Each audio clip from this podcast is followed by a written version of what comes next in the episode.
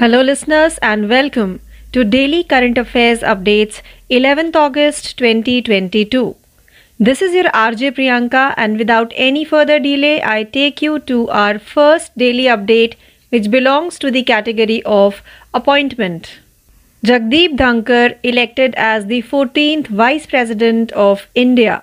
Jagdeep Dhankhar, the candidate of the National Democratic Alliance N D A, has been elected as India's fourteenth Vice President. He got five hundred twenty-eight votes. Margaret Alva, the opposition's choice, was defeated with one hundred eighty-two votes. Lok Sabha Secretary General Utpal Kumar Singh, who was the presiding officer of the sixteenth vice presidential election, said that of the seven hundred eighty M Ps eligible to cast votes, seven hundred twenty-five M Ps cast their vote. fifteen votes were found to be invalid, while seven hundred ten votes were found to be valid. The country's next vice president will take the oath of office on August eleventh, one day after the term of the current vice president M Venkaiah Naidu expires. Let's move further to our second daily update, which belongs to the category of sports. Commonwealth Games, Priyanka Goswami wins India's first medal in race walk. Priyanka Goswami made history by becoming the first Indian woman to win a medal in race walking at the Commonwealth Games, taking silver in the ten thousand meter event. Goswami finished second in a personal best time of forty-eight point three eight point eight three seconds, trailing Australia's Jemima Montag forty-two point three four point three zero, Kenya's Emily Osai-Niggi forty-three fifty eighty-six won bronze. Bhavna Jatt, the other Indian in the race, finished eighth and last with a personal best time of forty-seven point one four point one three. Harminder Singh was the first Indian to win a medal in race walking in the twenty kilometers event at the twenty ten Commonwealth Games in Delhi. Let's move further to our third daily update, which belongs to the category of sports.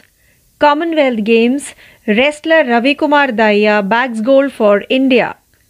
Tokyo Olympian wrestler Ravi Kumar Dahiya won India's tenth gold medal by defeating Nigeria's Ebiki Vimino-Welson in the men's fifty-seven kilogram final by technical superiority ten zero at the Commonwealth Games twenty twenty-two Birmingham. Ravi Dahiya advanced to the semi-finals of the men's fifty-seven kilogram category after defeating Suraj Singh of New Zealand in the quarterfinals. He won the match ten zero due to technical superiority. The Indian took care of the New Zealander before he even had a chance to score.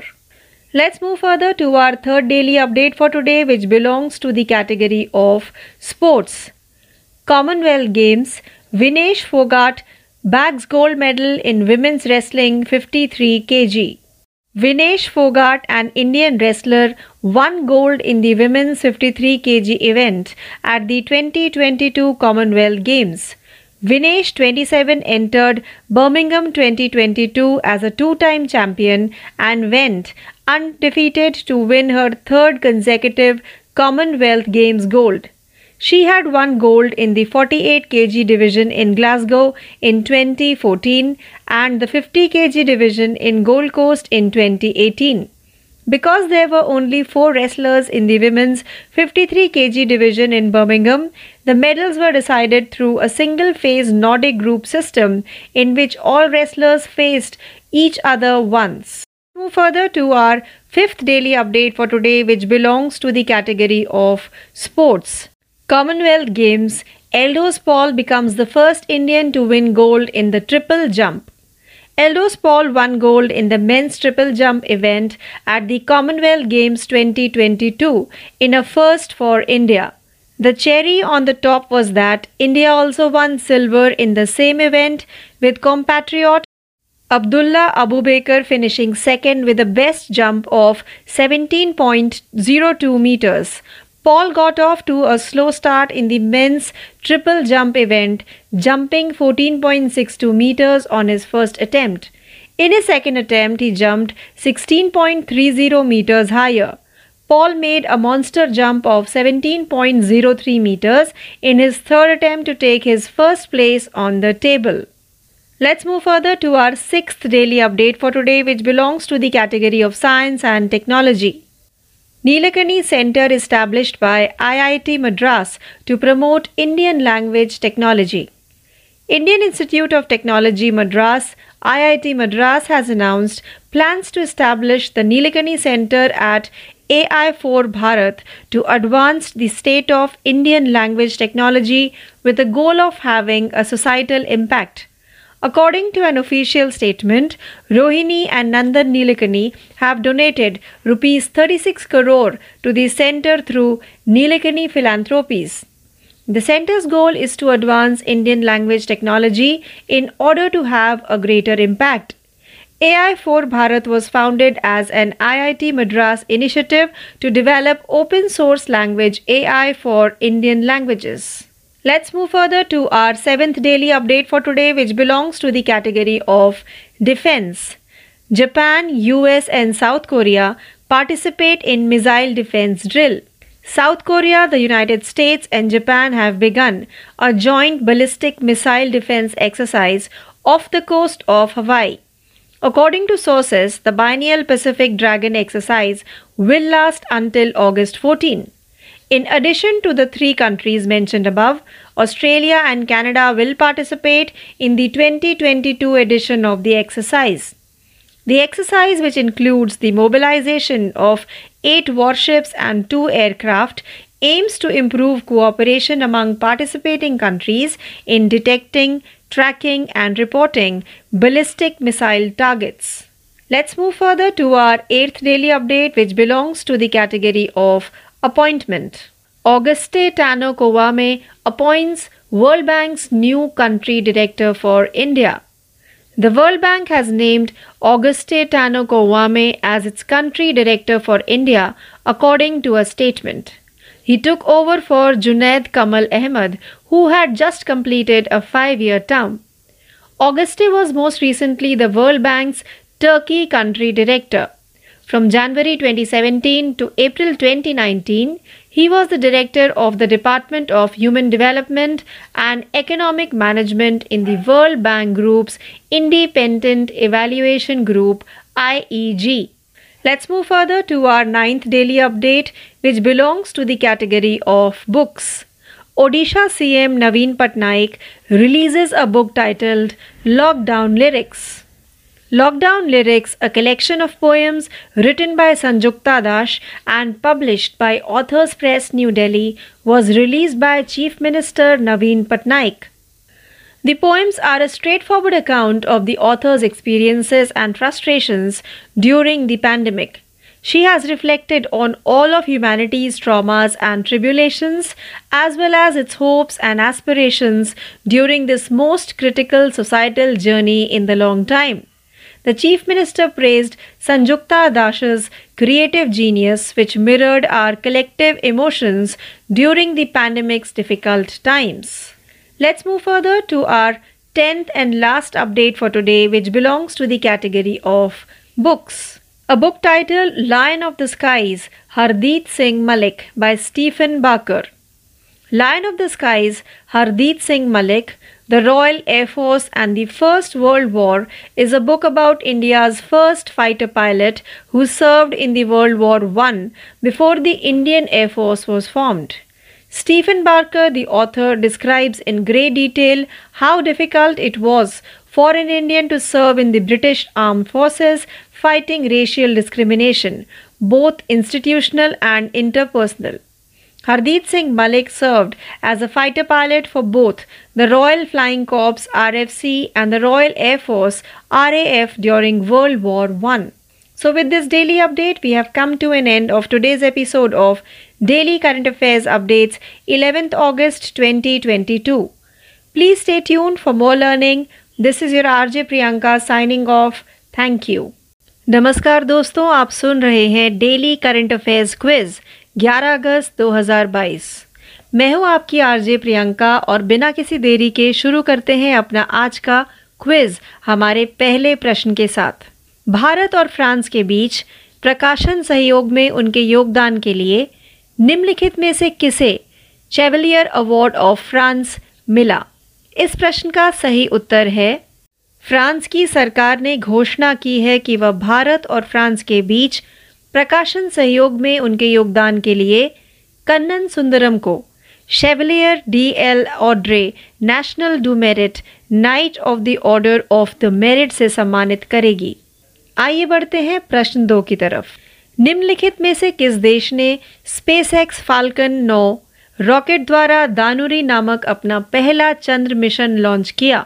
इस प्रश्न का सही उत्तर है, दक्षिण Korea ने SpaceX falcon नौ की सहायता से दानुरी नामक एक मिशन लॉन्च किया, जिसके कारण यह चंद्रमा पर मिशन लॉन्च करने वाला दुनिया का सातवां देश बन गया। आइए बढ़ते हैं प्रश्न तीन की तरफ। युवाओं में कौशल विकास के लिए निम्नलिखित में से किस राज्य ने एच सी एल, वॉलमार्ट और फ्लिपकार्ट के साथ चार समझौता ज्ञापनों पर हस्ताक्षर किए हैं? इस प्रश्न का सही उत्तर है, असम सरकार ने एच सी एल, वॉलमार्ट और फ्लिपकार्ट के साथ युवा कौशल विकास, स्थानीय उत्पाद निर्यात और ई कॉमर्स आपूर्ति श्रृंखला के लिए कौशल के विकास सहित कई पहलों के लिए साझेदारी की। आइए बढ़ते हैं प्रश्न चार की तरफ। निम्नलिखित में से किस राज्य सरकार ने हाल ही में किसानों के लिए पंचामृत योजना शुरू की है? इस प्रश्न का सही उत्तर है, उत्तर प्रदेश सरकार ने लागत प्रभावी तकनीकी उपायों की शुरुआत के माध्यम से किसानों की आय दुगनी करने के लक्ष्य को प्राप्त करने के लिए पंचामृत योजना शुरू की है। आइए बढ़ते हैं प्रश्न पाँच की तरफ। इसरो ने विदेशी उपग्रहों को प्रक्षेपित करके कितनी विदेशी मुद्रा अर्जित की है?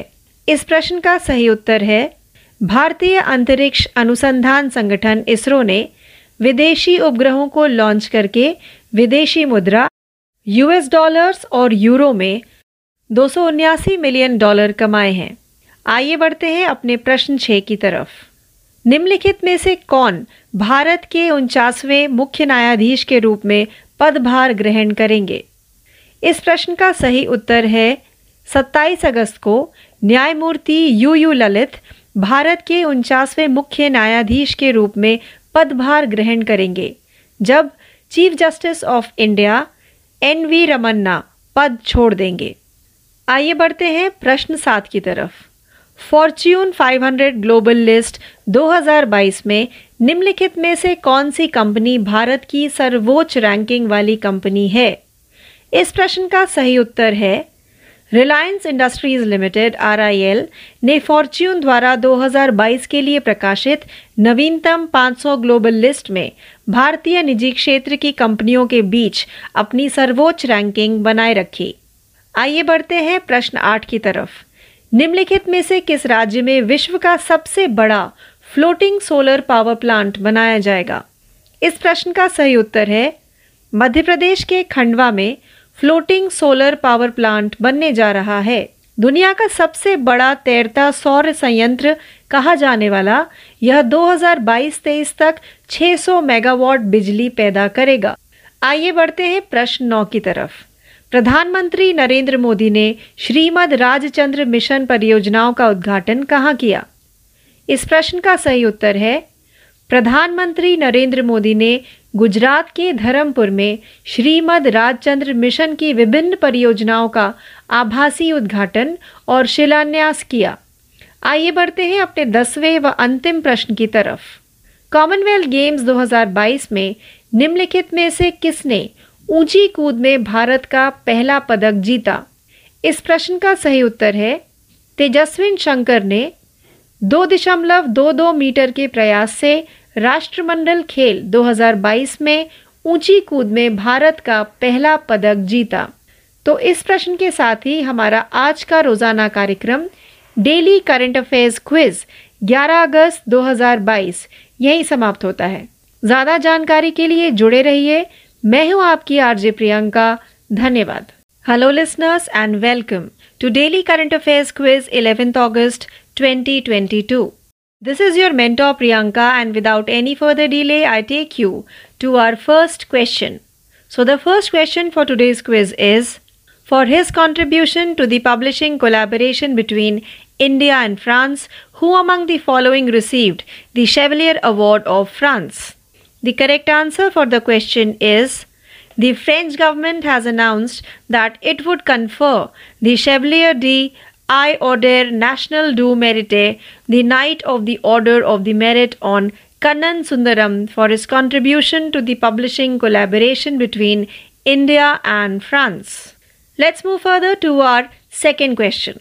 Which of the following country launched its first ever lunar mission named Danuri by the SpaceX Falcon nine rocket? The correct answer for the question is, South Korea became the seventh country in the world to launch a mission to the moon named Danuri, as its orbiter hitched a ride on SpaceX Falcon nine. Let's move to question number three.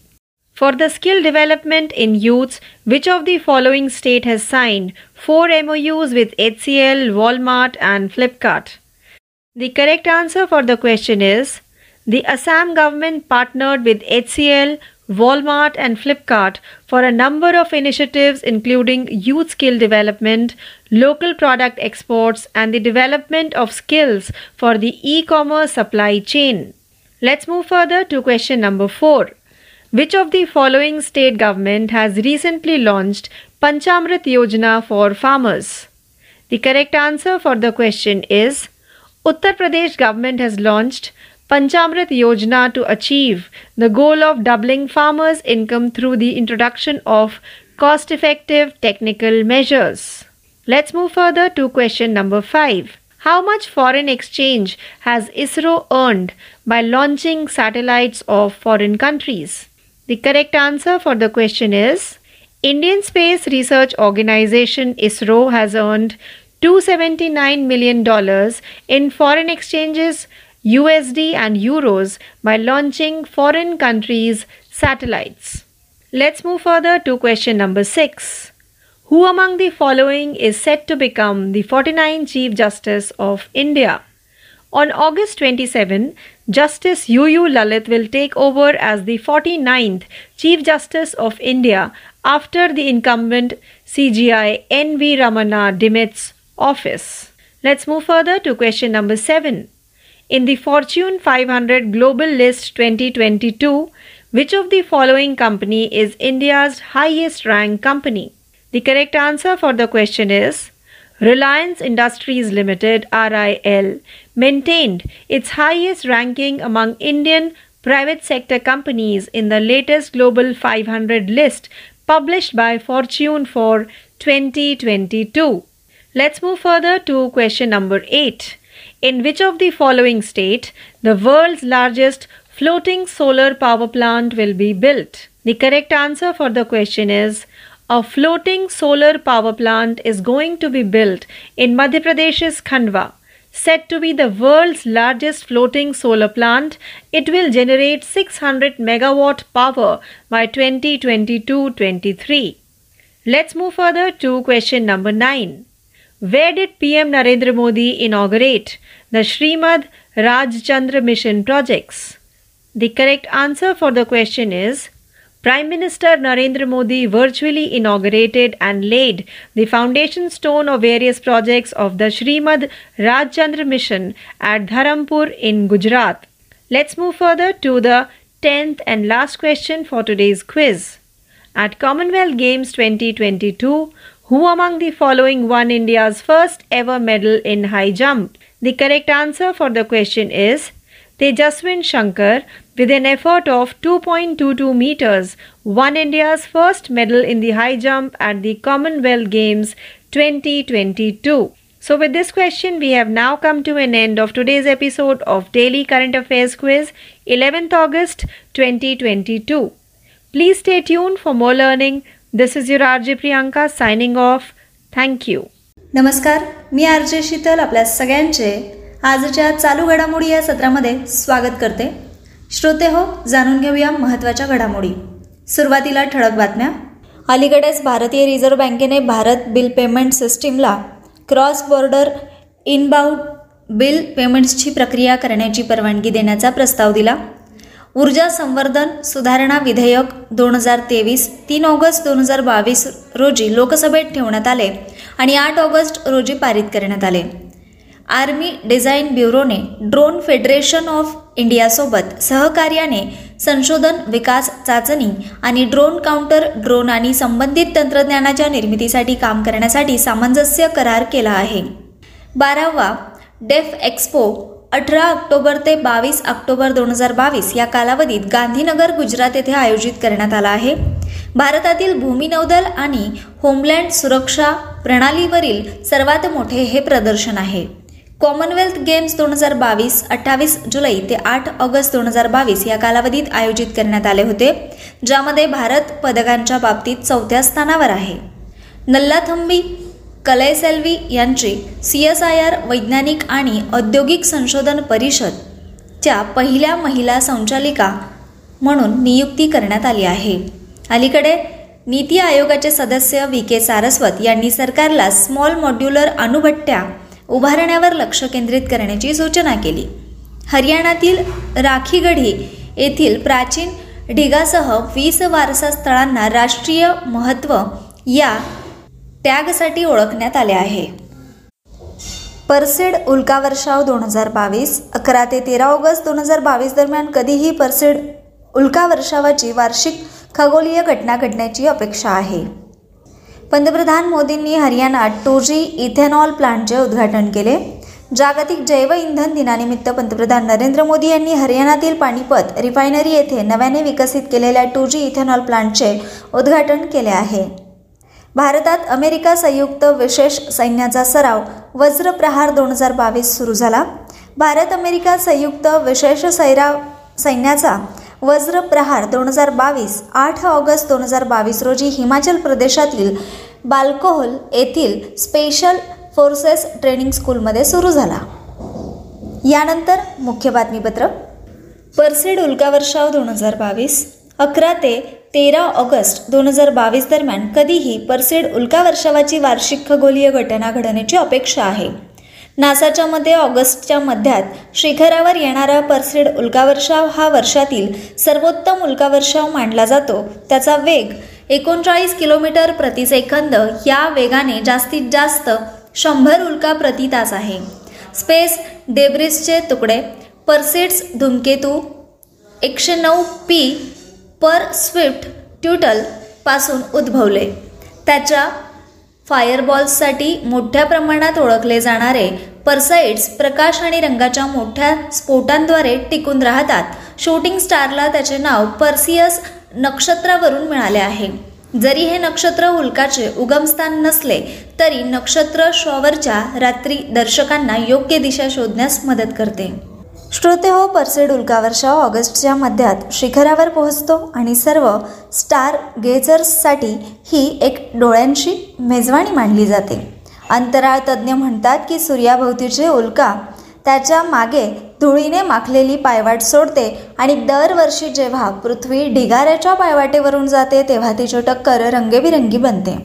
मात्र पौर्णिमेच्या दिवशी असल्याने चांदण्यांमुळे पावसाचे शिखर बेहोश होण्याची शक्यता आहे. पहाटेच्या वेळेस उत्तर गोलार्धातील चमकदार उल्का पुष्यांचे साक्षीदार गॅझर्स सक्षम होतील. तथापि काही तज्ज्ञ असेही म्हणतात की रात्री दहा वाजता उघड्या डोळ्यांनी उल्का पाहणे शक्य होणार आहे. यानंतर वळूया पुढील बातमीकडे. पंतप्रधान नरेंद्र मोदींनी हरियाणात टोजी इथेनॉल प्लांटचे उद्घाटन केले. जागतिक जैव इंधन दिनानिमित्त पंतप्रधान नरेंद्र मोदी यांनी हरियाणातील पानिपत रिफायनरी येथे नव्याने विकसित केलेल्या टोजी इथेनॉल प्लांटचे उद्घाटन केले. पंतप्रधान मोदी व्हिडिओ कॉन्फरन्सिंगद्वारे टोजी इथेनॉल प्लांट देशाला समर्पित करतील. पानिपत रिफायनरीच्या उद्घाटन समारंभासाठी केंद्रीय मंत्री हरदीप सिंग पुरी प्रत्यक्ष उपस्थित राहणार आहेत. Indian oil corporation limited I O C एलच्या पानिपत रिफायनरी येथे इथेनॉल जनरेशन प्लांटच्या दुसऱ्या पिढीचा विकास अशावेळी झाला आहे जेव्हा भारत देशातील जैव इंधनाच्या उत्पादनाला आणि वापराला प्राधान्य देता आले. नऊशे नव्याण्णव कोटी रुपये खर्चून विकसित केलेल्या टोजी इथेनॉल प्लांटचा वापर दरवर्षी दोन लाख टन भारताच्या पेढ्यांचे परळी तीन कोटी लिटर इथेनॉलमध्ये रूपांतरित करण्यासाठी केला जाईल. हा प्लांट पस्तीस एकर जमिनीवर उभारला गेला आहे आणि सातशे पन्नास टन भारताच्या पेंढ्यांवर प्रक्रिया करून दररोज शंभर किलोमीटर इथेनॉल तयार करू शकतो. शिवाय या प्रकल्पामुळे प्रदेशात रोजगाराला चालना मिळणार असून प्रकल्पाच्या ठिकाणी दोनशे पन्नास लोकांना प्रत्यक्ष रोजगार मिळेल आणि आणखी एक हजार लोकांना पुरवठा साखळीद्वारे अप्रत्यक्ष रोजगार मिळेल. हरियाणाच्या पानिपत येथील टू जी इथेनॉल प्लांटचा विकास हा देशातील ऊर्जेच्या संकटावर द्विपक्षीय उपाय म्हणून येतो. वनस्पती भारताचा पेंढा परळी वापरेल आणि त्याचे इथेनॉलमध्ये रूपांतर करेल. उत्तर भारतातील वायू प्रदूषणाचे एक प्रमुख कारण भुसभुशीत किंवा तांदळाच्या पेंढ्यांचे जाळणे आहे आणि त्याचा परिणाम पूर्व उत्तर प्रदेशच्या काही भागांसह पंजाब, हरियाणा आणि दिल्ली राज्यांवर होतो. शेतकऱ्यांकडून तांदूळ पेंढा तसेच मिळवण्यासाठी पानिपत आणि कर्नालमध्ये एकूण बारा संकलन केंद्रे स्थापन करण्यात आली आहेत. या प्लांटमुळे भात शेतकऱ्यांचे उत्पन्न वाढवण्यास मदत होईल, कारण रिफायनरी त्यांना भाताच्या पेंढ्यांसाठी पैसे देईल जे ज्यांनी पूर्ण त्यांची शेतं साफ करण्यासाठी जाळले होते. याशिवाय रिफायनरीद्वारे भारताचा पेंढा खरेदी केल्यास शेतकरी यापुढे जळणार नाहीत आणि त्यामुळे वायू प्रदूषणाला देखील आळा घालण्यास मदत होणार आहे. श्रोतेहो, यानंतर वळूया पुढील बातमीकडे. भारत अमेरिका संयुक्त विशेष सैन्याचा सराव वज्रप्रहार दोन हजार बावीस सुरू झाला. भारत अमेरिका संयुक्त विशेष सैन्याचा सराव वज्रप्रहार दोन हजार बावीस आठ ऑगस्ट दोन हजार बावीस रोजी हिमाचल प्रदेशातील बकलोह येथील स्पेशल फोर्सेस ट्रेनिंग स्कूलमध्ये सुरू झाला. वज्रप्रहार दोन हजार बावीस ही वार्षिक सरावाची तेरावी आवृत्ती आहे. या संयुक्त सरावाचा मुख्य उद्देश संयुक्त मोहिमेचे आयोजन आणि ऑपरेशनल रणनीती यासारख्या क्षेत्रातील सर्वोत्तम पद्धती आणि अनुभव सामायिक करणे हा आहे. या संयुक्त वार्षिक सरावाचे आयोजन भारत आणि युएस दरम्यान संयुक्त मोहिमेचे नियोजन आणि ऑपरेशनल रणनीती यासारख्या क्षेत्रातील सर्वोत्तम पद्धती आणि अनुभव सामायिक करण्यासाठी केले जाते. संरक्षण मंत्रालयाच्या म्हणण्यानुसार पुढील एकवीस दिवसांच्या कालावधीत दोन्ही सैन्यांचे टीम संयुक्तपणे पूर्व तसेच पर्वतीय भूभागातील पारंपरिक आणि अपारंपरिक परिस्थितीमध्ये विशेष ऑपरेशन्स, दहशतवादी विरोधी ऑपरेशन्स आणि एअरबोर्न ऑपरेशन्सच्या मालिकेचे प्रशिक्षण, योजना आणि अंमलबजावणी करतील. हा संयुक्त सराव दोन्ही देशांच्या विशेष सैन्यामधील पारंपरिक मैत्रीचे बंध घट्ट करण्यासाठी तसेच भारत आणि अमेरिका यांच्यातील द्विपक्षीय संरक्षण सहकार्य सुधारण्यासाठी एक महत्त्वपूर्ण पाऊल आहे. यानंतर वळूया पुढील बातमीकडे. वीज दुरुस्ती विधेयक दोन हजार बावीस. वीज पुरवठादारांच्या वितरण नेटवर्कमध्ये भेदभाव न करता मुक्त प्रवेशास परवानगी देण्यासाठी विद्युत कायद्यात सुधारणा करणारे विधेयक नुकतेच लोकसभेत सादर करण्यात आले, ज्यामुळे विधेयकांनी विविध विरोधकांनी राज्य सरकारांचे काही अधिकार काढून घेण्याचा दावा देखील केला होता. विधेयक सादर करताना ऊर्जामंत्री आर के सिंह यांनी लोकसभा अध्यक्ष ओम बिर्ला यांना विरोधकांच्या चिंता दूर करण्यासाठी व्यापक सल्लामसलत करण्यासाठी संसदीय स्थायी समितीकडे पाठवण्याची विनंती केली. दळणवळणाच्या धर्तीवर विजेच्या खाजगीकरणाला परवानगी देण्याचे या विधेयकाचे उद्दिष्ट आहे. केंद्र सरकारच्या म्हणण्यानुसार जर हे विधेयक दोन्ही सभागृहात मंजूर झाले तर ग्राहकांना वीज पुरवठा निवडण्याचा पर्याय असेल, ज्याप्रमाणे टेलिफोन, मोबाईल आणि इंटरनेट सेवांसाठी निवडता येते. वितरण परवाना धारकांच्या वितरण नेटवर्कमध्ये भेदभावरहित मुक्त प्रवेश सुलभ करण्यासाठी हे विधेयक विद्युत कायद्याच्या कलम बेचाळीसमध्ये सुधारणा करण्याचा प्रयत्न करते. श्रोतेहो, यानंतर वळूया पुढील बातमीकडे. टेनिसची दिग्गज सेरेना विल्यम्सचे टेनिसमधून निवृत्तीची घोषणा केली आहे. अमेरिकेतील दिग्गज टेनिसपटू सेरेना विल्यम्सने निवृत्ती जाहीर केली. विल्यम्सने घोषणेमध्ये तिच्या कुटुंबावर लक्ष केंद्रित केले आणि लिहिले की तिच्या जवळपास पाच वर्षाच्या मुलीला मोठी बहीण व्हायचे आहे. विल्यम्सचे लग्न रेडिट्सचे संस्थापक तसेच अॅलेक्स ओहानियन यांच्याशी झाले आहे. पुढील महिन्यात एक्केचाळीस वर्षाचा होणाऱ्या विल्यम्सने करिअरमध्ये त्र्याहत्तर एकेरी, तेवीस करिअर दुहेरी विजेतेपद आणि करिअरमध्ये चौऱ्याण्णव दशलक्ष डॉलर्सपेक्षा जास्त विजेतेपद मिळवली आहेत. तिचे पहिले प्रमुख एकेरी विजेतेपद एकोणीसशे नव्याण्णवमध्ये सतराव्या वर्षी यू एस ओपनमध्ये मिळाले. पुढच्या वर्षी तिने मोठी बहीण व्हिनससह तीन ऑलिम्पिक दुहेरी विजेतेपदांपैकी पहिले विजेतेपद जिंकले. दोन हजार बाराच्या लंडन गेम्समध्येही तिने एकेरी सुवर्णपदक जिंकले आहे. यानंतर वळूया पुढील बातमीकडे. दोन हजार सव्वीसचे चेस ऑलिम्पियाड उझबेकिस्तानद्वारे आयोजित केले जाणार. इंटरनॅशनल चेस फेडरेशनच्या ट्विटनुसार उझबेकिस्तान दोन हजार सव्वीस चेस ऑलिम्पियाडचे आयोजन करेल. चेन्नईच्या चालू असलेल्या बुद्धिबळ ऑलिम्पियाडमध्ये त्यांचा युवा संघ आता आघाडीवर आहे. बुद्धिबळ ऑलिम्पियाड या द्विवार्षिक बुद्धिबळ स्पर्धेत जगभरातील संघ भाग घेतात. हा कार्यक्रम एफ आय डी ईद्वारे आयोजित केला जातो, जो यजमान राष्ट्र देखील निवडतो. कोविड एकोणीस महामारीच्या काळात एफ आय डी ईने दोन हजार वीस आणि दोन हजार एकवीसमध्ये ऑनलाईन बुद्धिबळ स्पर्धेचे आयोजन केले, ज्याने स्पर्धकांच्या ऑनलाईन रेटिंगला हानी पोहोचवली. एफ आय डी ईद्वारे मान्यताप्राप्त प्रत्येक बुद्धिबळ संघटनेला ऑलिम्पियाडमध्ये संघात प्रवेश करण्याची परवानगी आहे. पाच खेळाडू एक संघ बनवू शकतात. चार सक्रिय खेळाडू आणि एक राखीव प्रत्येक संघ प्रत्येक संघाशी खेळत असे, परंतु कालांतराने कार्यक्रम विकसित होत गेला आणि हे अशक्य झाले. एकोणीसशे शहात्तरमध्ये स्विस टूर्नामेंट प्रणाली लागू करण्यात आली. पहिल्या ऑलिम्पियाडसाठी English tycoon Frederick Hamilton Russell सादर केलेला हॅमिल्टन रसेल कप खुल्या विभागातील विजेत्या संघांनी लंडन एकोणीसशे सत्तावीस ही ट्रॉफी आहे. विजयी संघ पुढील स्पर्धेसाठी किंवा पुढील स्पर्धेपर्यंत कप ठेवतात, त्यानंतर तो पुढील विजेत्याला दिला जातो, म्हणजेच त्या ट्रॉफीचे रोटेशन केले जाते. यानंतर वळूया पुढील बातमीकडे. गुस्तावो पेट्रो यांनी कोलंबियाचे पहिले डावे राष्ट्राध्यक्ष म्हणून शपथ घेतली.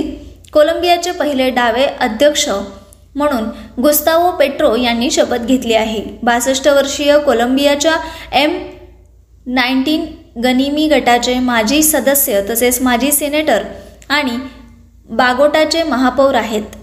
ते इव्हान ड्यूक यांच्यानंतर आले आहेत. श्री पेट्रो हे डाव्या राजकारणी आणि राजकीय बाहेरील लोकांच्या वाढत्या गटाचा भाग आहेत, जे साथीच्या रोगाचा प्रादुर्भाव झाल्यापासून लॅटिन अमेरिकेत निवडणुका जिंकत आहेत. कोलंबियाचे सरकार आणि कोलंबियाच्या क्रांतिकारी सशस्त्र दलांमधील दोन हजार सोळाच्या शांतता कराराने मतदारांचे लक्ष ग्रामीण भागात सुरू असलेल्या हिंसक संघर्षापासून दूर केले. यानंतर वळूया पुढील बातमीकडे. स्वातंत्र्याची पंच्याहत्तर वर्षे पूर्ण झाल्यानिमित्त गुगलने इंडिया की उडान लॉन्च केले. टेक दिग्गज गुगलने स्वातंत्र्याची पंच्याहत्तर वर्षे पूर्ण करण्यासाठी इंडिया की उडान लॉन्च केला आहे.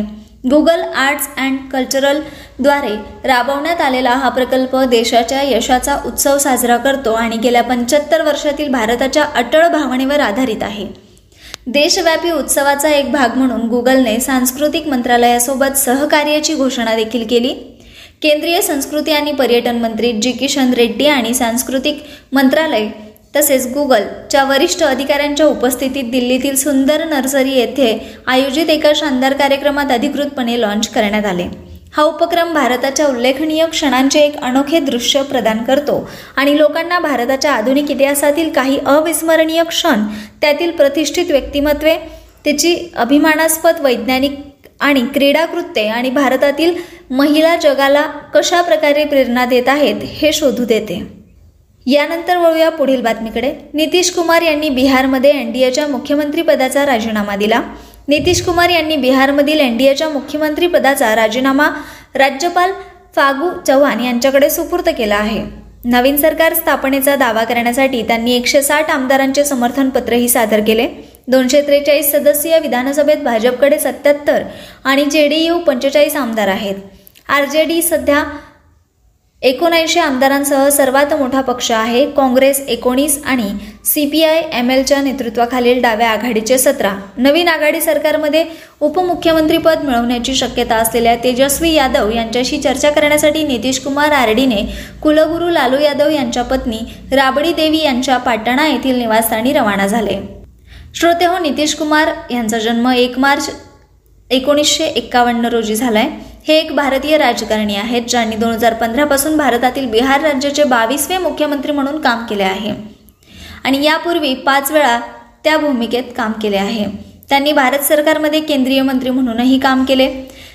नितीश कुमार हे जनता दल युनायटेड या राजकीय पक्षाचे सदस्य आहेत.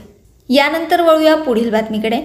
ज्येष्ठ मराठी अभिनेते प्रदीप पटवर्धन यांचे वयाच्या पासष्टव्या वर्षी निधन. ज्येष्ठ मराठी अभिनेते प्रदीप पटवर्धन यांचे नऊ ऑगस्ट दोन हजार बावीस रोजी पहाटे मुंबईत हृदयविकाराच्या झटक्याने निधन झाले. चष्मे बहादरी एक शोध आणि मी शिवाजीराजे भोसले बोलतो यासारख्या चित्रपटातील त्यांच्या प्रतिष्ठित भूमिकांसाठी ते कायम लक्षात राहतील. एक जानेवारी एकोणीसशे अठ्ठावन्न रोजी जन्मलेल्या प्रदीप पटवर्धन यांचा जन्म मुंबईत झाला. श्री पटवर्धन यांनी त्यांच्या कारकिर्दीची सुरुवात थिएटर अभिनेता म्हणून केली आणि ते एक लोकप्रिय मराठी नाटकाचा भाग होते. त्यांच्या कारकिर्दीच्या सुरुवातीच्या काळात त्यांनी अनेक नाटकांची पटकथाही लिहिली जी मराठी नाट्यवर्तुळात खूप लोकप्रिय झाली. त्यांनी एकोणीसशे त्र्याऐंशीमध्ये श्वेतांबरा या टेलिव्हिजन मालिकेद्वारे अभिनय क्षेत्रात पदार्पण केले होते. तर श्रोते हो, यासोबतच मी आर जे शीतल आजच्या सत्रात आपल्या सगळ्यांचा निरोप घेते. तोपर्यंत नमस्कार. नमस्कार दोस्तों, आप सुन रहे हैं डेली करंट अफेयर्स अपडेट्स ग्यारह अगस्त दो हज़ार बाईस. मैं हूं आपकी आरजे प्रियंका और बिना किसी देरी के हम शुरू करते हैं अपना पहला डेली अपडेट जिसका शीर्षक है नियुक्ति. जगदीप धनखड़ भारत के चौदहवें उपराष्ट्रपति के रूप में चुने गए. राष्ट्रीय जनतांत्रिक गठबंधन एन डी ए के उम्मीदवार जगदीप धनखड़ भारत के चौदहवें उपराष्ट्रपति चुने गए हैं. उन्हें पाँच सौ अट्ठाईस वोट मिले. विपक्ष ने मार्गरेट अल्वा को चुना जिन्हें एक सौ बयासी वोट मिले थे. लोकसभा के महासचिव उत्पल कुमार सिंह जो सोलहवें उपराष्ट्रपति चुनाव के पीठासीन अधिकारी थे ने कहा कि वोट डालने के योग्य सात सौ अस्सी सांसदों में से सात सौ पच्चीस सांसदों ने अपना वोट डाला.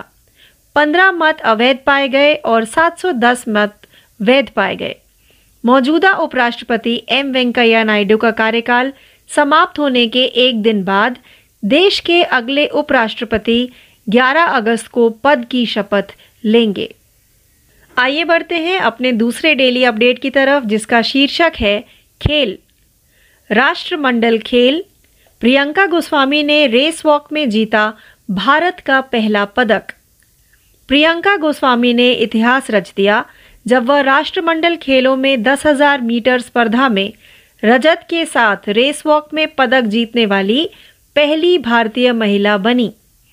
गोस्वामी ने तैंतालीस पॉइंट अड़तीस पॉइंट तिरासी के व्यक्तिगत सर्वश्रेष्ठ समय के साथ ऑस्ट्रेलिया की जेमाइमा मोंटेग बाद दूसरे स्थान पर रही. कीनिया की एमिली वामुसी-नागिल ने कांस्य पदक जीता. अन्य भारतीय भावना जाट सात पॉइंट चौदह पॉइंट तेरह के व्यक्तिगत सर्वश्रेष्ठ समय के साथ आठवें व अंतिम स्थान पर रही. हरमिंदर सिंह दिल्ली में दो हज़ार दस राष्ट्रमंडल खेलों में बीस किलोमीटर स्पर्धा में रेस वॉक कांस्य में पदक जीतने वाले पहले भारतीय थे. करते हैं अपने तीसरे डेली अपडेट की तरफ जिसका शीर्षक है खेल. राष्ट्रमंडल खेल. पहलवान रवि कुमार दहिया ने भारत के लिए स्वर्ण पदक जीता. पहलवान रवि कुमार दहिया ने राष्ट्रमंडल खेलों में दो हज़ार बाईस में भारत का दसवां स्वर्ण पदक जीता जब टोक्यो ओलंपियन ने बर्मिंघम में पुरुषों के सत्तावन किलोग्राम फाइनल में नाइजीरिया के एबिके विनोमो-वेल्सन को तकनीकी श्रेष्ठता दस शून्य से हराया. रवि दहिया अपने अभियान की शुरुआत करने वाले क्वार्टर फाइनल में न्यूजीलैंड के सूरज सिंह को हराकर पुरुषों के सत्तावन किलोग्राम वर्ग के सेमीफाइनल में पहुंचे. उन्होंने तकनीकी श्रेष्ठता के आधार पर मैच को दस शून्य से जीत लिया. न्यूजीलैंड के इस खिलाड़ी को स्कोर का मौका भी नहीं मिला क्योंकि भारतीय खिलाड़ी ने तेजी से खेल को अपने काबू में ले लिया था. चलते हैं अपने चौथे डेली अपडेट की तरफ जिसका शीर्षक है खेल. राष्ट्रमंडल खेल. विनेश फोगट ने महिला कुश्ती तिरपन किलोग्राम वेट में स्वर्ण पदक जीता. भारतीय पहलवान विनेश फोगट ने दो हज़ार बाईस राष्ट्रमंडल खेलों में महिलाओं की तिरपन किलोग्राम स्पर्धा में स्वर्ण पदक जीता. सत्ताईस वर्षीय विनेश ने दो बार की चैंपियन के रूप में बर्मिंघम दो हज़ार बाईस में प्रवेश किया और अपराजित होकर अपना तीसरा सीधा सी डब्ल्यू जी स्वर्ण सुनिश्चित किया. उन्होंने ग्लासगो दो हज़ार चौदह में अड़तालीस किलोग्राम स्वर्ण और गोल्ड कोस्ट दो हज़ार अठारह में पचास किलोग्राम डिवीजन जीता था. बर्मिंघम में महिलाओं के तिरपन किलोग्राम डिवीजन में केवल चार पहलवानों के साथ एकल चरण नॉर्डिक समूह प्रणाली के माध्यम से पदक तय किए गए, जिसमें सभी पहलवानों को एक दूसरे का सामना करना पड़ा। आइए आगे बढ़ते हैं अपने पांचवें डेली अपडेट की तरफ, जिसका शीर्षक है खेल। Commonwealth Games Eldhose Paul triple jump में गोल्ड जीतने वाले पहले भारतीय बने। कॉमनवेल्थ गेम्स दो हज़ार बाईस में भारत के लिए पहली बार एल्डोस पॉल ने पुरुषों की ट्रिपल जंप स्पर्धा में सत्रह दशमलव शून्य तीन मीटर की सर्वश्रेष्ठ छलांग के साथ स्वर्ण पदक जीता। खास बात यह रही कि भारत ने इसी स्पर्धा में रजत पदक भी हासिल किया, जिसमें हमवतन अब्दुल्ला अबूबकर सत्रह दशमलव शून्य दो मीटर की सर्वश्रेष्ठ छलांग के साथ दूसरे स्थान पर रहे। पुरुषों की ट्रिपल जंप स्पर्धा में पॉल ने पहले प्रयास में सिर्फ चौदह दशमलव छह दो की छलांग के साथ औसत शुरुआत की। उन्होंने दूसरे प्रयास में सोलह दशमलव तीन शून्य मीटर की छलांग लगाकर इसे बेहतर किया। अपने तीसरे प्रयास में पॉल ने तालिका में पहले स्थान पर जाने के लिए सत्रह दशमलव शून्य तीन मीटर की छलांग लगाई। चलते हैं अपने छठवें डेली अपडेट की तरफ, जिसका शीर्षक है विज्ञान और प्रौद्योगिकी। भारतीय भाषा प्रौद्योगिकी को बढ़ावा देने के लिए आई आई टी मद्रास द्वारा स्थापित नीलकणी केंद्र। भारतीय प्रौद्योगिकी संस्थान Madras I I T Madras ने सामाजिक प्रभाव पैदा करने के इरादे से भारतीय भाषा प्रौद्योगिकी की स्थिति को आगे बढ़ाने के लिए ए आई फोर भारत में नीलकणी केंद्र शुरू करने की योजना की घोषणा की। एक आधिकारिक बयान के अनुसार केंद्र रोहिणी और नंदन नीलेकणी द्वारा समर्पित है और नीलेकणी परोपकार के माध्यम से छत्तीस करोड़ रुपए का अनुदान दिया गया है। केंद्र का उद्देश्य व्यापक प्रभाव पैदा करने के लिए भारतीय भाषा प्रौद्योगिकी को आगे बढ़ाने पर काम करना है। ए आई फोर भारत को भारतीय भाषाओं के लिए open source language A I बनाने के लिए आई आई टी मद्रास की एक पहल के रूप में स्थापित किया गया था। आइए बढ़ते हैं अपने सातवें डेली अपडेट की तरफ, जिसका शीर्षक है रक्षा। जापान, अमेरिका और दक्षिण कोरिया ने मिसाइल रक्षा अभ्यास में भाग लिया। दक्षिण कोरिया, अमेरिका और जापान ने हवाई के समुद्र में एक संयुक्त बैलिस्टिक मिसाइल रक्षा अभ्यास शुरू किया। सूत्रों के अनुसार द्विवार्षिक प्रशांत ड्रैगन अभ्यास चौदह अगस्त तक होने वाला है। दो हज़ार बाईस के संस्करण में तीन देशों के अलावा ऑस्ट्रेलिया और कनाडा अभ्यास में शामिल होंगे। आठ युद्धपोतों और दो विमानों को जुटाने की विशेषता वाले इस अभ्यास का उद्देश्य भाग लेने वाले देशों के बीच बैलिस्टिक मिसाइल लक्ष्यों का पता लगाने, उन पर नजर रखने और रिपोर्ट करने में सहयोग बढ़ाना है। आइए बढ़ते हैं अपने आठवें डेली अपडेट की तरफ, जिसका शीर्षक है नियुक्ति। भारत के लिए विश्व बैंक के कंट्री निदेशक बने ऑगस्ट तानो कुआमे। बहुपक्षीय निकाय ने बयान में कहा कि विश्व बैंक ने ऑगस्ट तानो कुआमे को भारत के लिए अपना कंट्री निदेशक नियुक्त किया है। उन्होंने जुनैद कमाल अहमद का स्थान लिया, जिन्होंने हाल ही में पाँच साल का कार्यकाल पूरा किया। ऑगस्ट ने हाल ही में तुर्की के लिए विश्व बैंक के कंट्री निदेशक के रूप में कार्य किया। इससे पहले उन्होंने जनवरी दो हज़ार सत्रह से अप्रैल दो हज़ार उन्नीस तक विश्व बैंक समूह के स्वतंत्र मूल्यांकन समूह आई ई जी में मानव विकास और आर्थिक प्रबंधन विभाग के निदेशक के रूप में कार्य किया। आइए बढ़ते हैं अपने नौवें डेली अपडेट की तरफ, जिसका शीर्षक है पुस्तकें। ओडिशा के सी एम नवीन पटनायक ने लॉकडाउन लिरिक्स शीर्षक से एक पुस्तक का विमोचन किया। मुख्यमंत्री नवीन पटनायक ने लॉकडाउन लिरिक्स नामक पुस्तक का विमोचन किया, जो संजुक्ता दास द्वारा लिखित और ऑथर प्रेस नई दिल्ली द्वारा प्रकाशित कविताओं का संग्रह है। कविताएं महामारी के दौरान लेखक के अनुभवों और झुंझलाहट का एक बेजोड़ वर्णन है। उन्होंने लंबे समय में समाज की इस सबसे महत्वपूर्ण यात्रा के दौरान मानवता के सभी आघात और क्लेशों और आशा और आकांक्षाओं को प्रतिबिंबित किया है। मुख्यमंत्री ने संजुक्ता दास की रचनात्मक प्रतिभा की सराहना की, जिससे महामारी के इस कठिन समय में हम सभी की भावनाओं को प्रतिबिंबित किया गया है।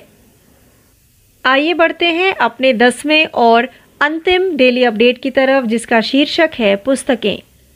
स्टीफन बार्कर द्वारा lion of the skies Hardit Singh Malik शीर्षक वाली एक पुस्तक।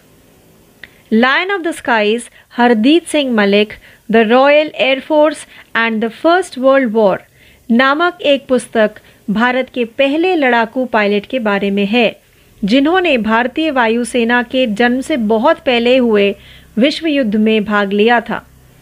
पुस्तक लेखक स्टीफन बार्कर द्वारा लिखी गई है, जो बड़े विस्तार से वर्णन करते हैं कि एक भारतीय के लिए ब्रिटिश सशस्त्र बलों में सेवा करना कितना चुनौतीपूर्ण था, जिसमें नस्लीय भेदभाव से लड़ना, संस्थागत और पारस्परिक भेदभाव दोनों शामिल हैं।